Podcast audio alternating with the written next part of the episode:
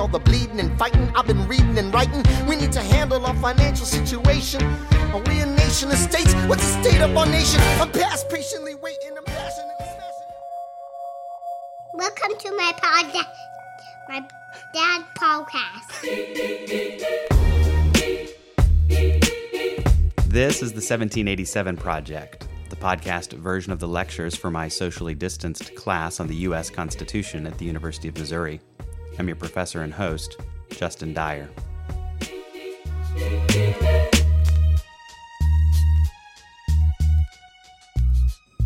Welcome back, everybody. We're coming off a very strange homecoming weekend. We had no house decks, no parade, no football game, and such is life right now. We're now midway through the semester. We began with the Constitution, its origins and its purpose. We looked at the debates surrounding its ratification, then turned to the case for the Constitution made in the Federalist Papers, and they were responding to fears that people had about what kind of government and what kind of society this new Constitution would create. From there, we took Alexander Hamilton's argument in Federalist number 78 that the judiciary is the least dangerous branch of government as a starting point to consider the development of the Supreme Court as an institution, how it goes about its work, how it decides cases, and the authority it claims for itself as the authoritative interpreter of the Constitution. We then spent some time thinking about judicial power in the context of the separation of powers under the Constitution moved into a discussion of the unique powers claimed by the president under the Constitution, and particularly in foreign affairs. And now we're diving into the issue of federalism, the division of authority between the state and national governments under the Constitution.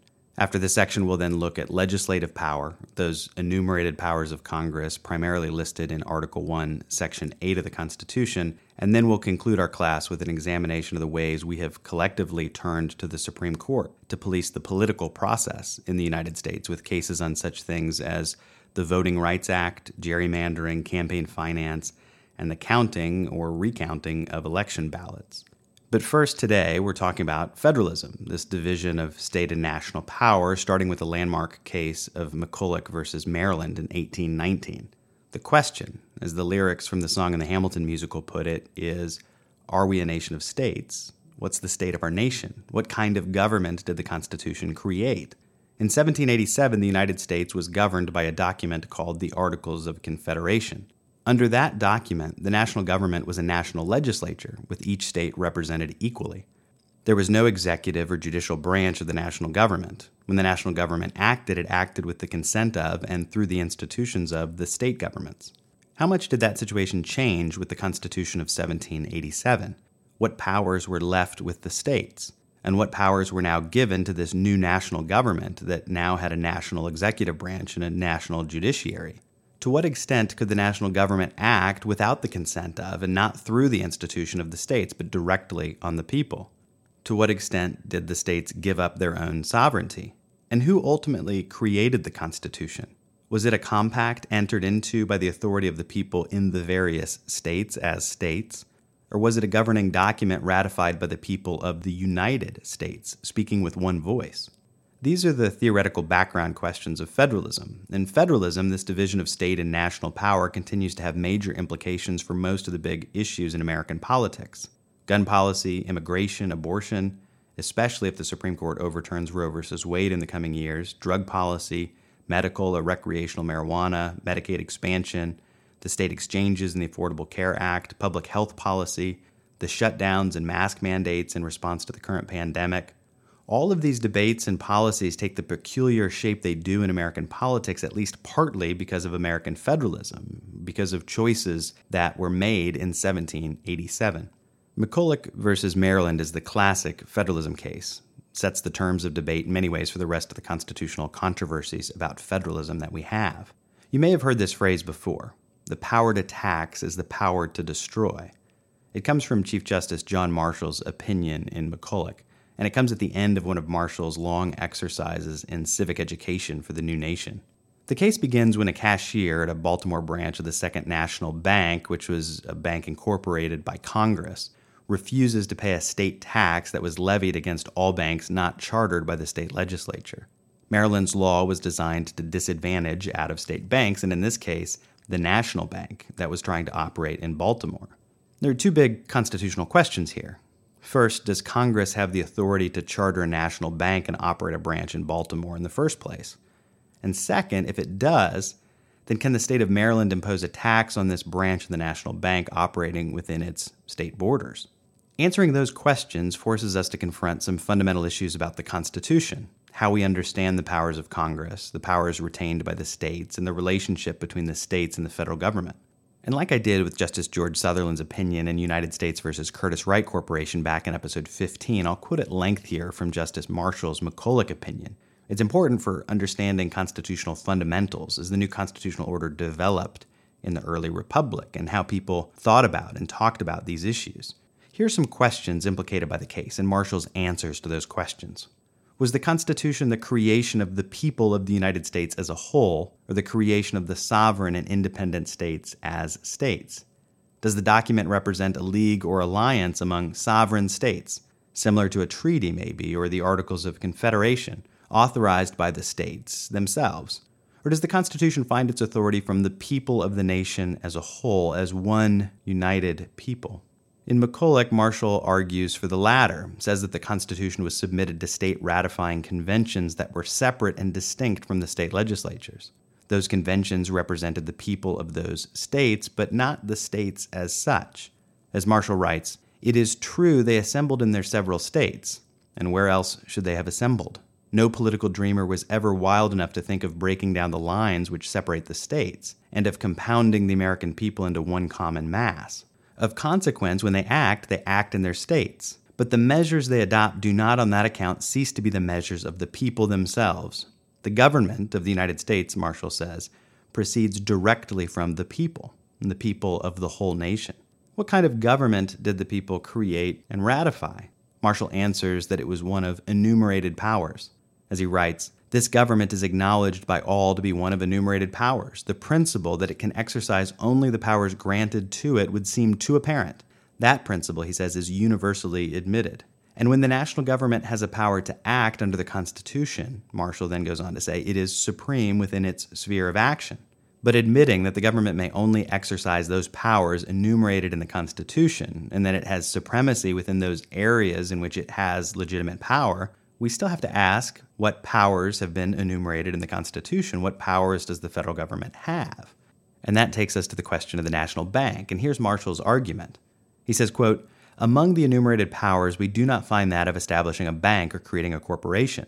But there's no phrase in the instrument which, like the Articles of Confederation, excludes incidental or implied powers, and which requires that everything granted shall be expressly and minutely described. Even the Tenth Amendment, which was framed for the purpose of quieting the excessive jealousies which had been excited, omits the word expressly and declares only that the powers not delegated to the United States nor prohibited by it to the states are reserved to the states or to the people, thus leaving the question, Marshall says, whether the particular power which may become the subject of contest has been delegated to the one government or prohibited to the other to depend on a fair construction of the whole instrument. How do we give a fair construction to the instrument? It depends, partly on what kind of thing it is. Marshall argues that constitutions are designed to mark the great outlines of power and to leave specific questions to be deduced from the Constitution's nature or purpose and its design or structure. In one of his famous lines from the case, he says, We must never forget that it is a Constitution we are expounding. We can't forget the kind of document we're called upon to interpret here, Marshall suggests. And so he puts together an argument that one of the implied powers of the government, although not specifically enumerated, is a power to incorporate and operate a national bank. Although among the enumerated powers of government, Marshall writes, we do not find the word bank or incorporation, we find the great powers to lay and collect taxes, to borrow money, to regulate commerce, to declare and conduct a war, and to raise and support armies and navies. It may with great reason be contended that a government entrusted with such ample powers, on the due execution of which the happiness and prosperity of the nation so vitally depends, must always be entrusted with ample means to their execution. If the National Congress thinks the best way to accomplish those great objects of national power is to incorporate a bank, then we could fairly say it's one of the powers of government by implication.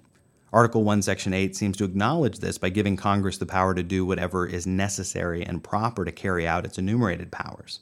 The creation and operation of a bank is, for Marshall, one of those implied powers of the national government, something fairly judged to be necessary and proper for carrying out the enumerated powers of the national government, what Marshall calls the great substantive and independent powers, enumerated in Article 1, Section 8.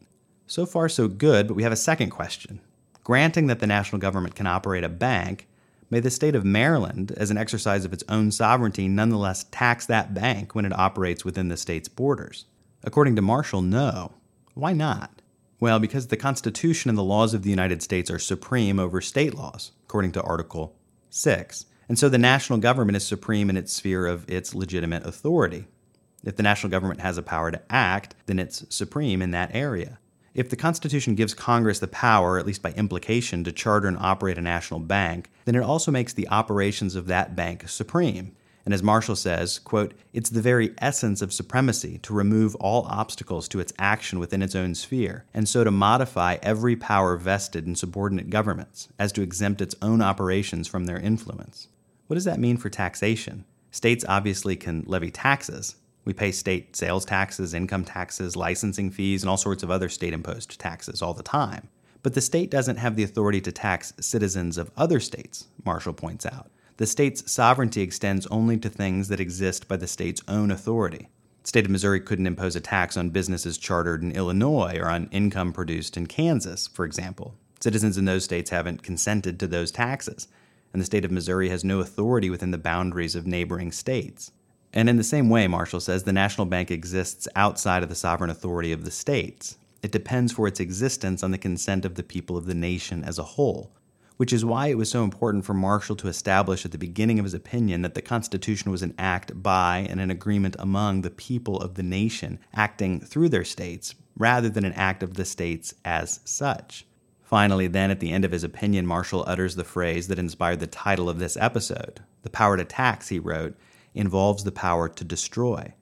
That the power to destroy may defeat and render useless the power to create, and that there is a plain repugnance in conferring on one government a power to control the constitutional measures of another, which other, with respect to those measures, is declared to be supreme over that which exerts the control, are propositions not to be denied. And then, with that reasoning behind him, Marshall announced his conclusion on behalf of the Supreme Court. We are unanimously of opinion, he said, that the law passed by the legislature of Maryland imposing a tax on the Bank of the United States is unconstitutional and void. The National Bank survived Marshall's opinion. The Maryland tax on that bank did not, and the constitutional debate continued. When Congress voted to reauthorize the National Bank in 1832, President Andrew Jackson not convinced yet of Marshall's reasoning in McCulloch, vetoed the bill and maintained in his veto a line we previously discussed when we talked about judicial supremacy. And in this case, it was Jackson's denial of judicial supremacy. It's maintained by the advocates of the bank that its constitutionality and all its features ought to be considered as settled by precedent and by the decisions of the Supreme Court, Jackson said in the veto message. But to this conclusion I cannot assent. Mere precedent is a dangerous source of authority and should not be regarded as deciding questions of constitutional power, except where the acquiescence of the people and the states can be considered as well settled. That veto message, authored in large part by Jackson's Treasury Secretary Roger Taney, offered a different constitutional understanding and suggested that the people and the states must consider a constitutional issue to be well settled before it is finally well settled.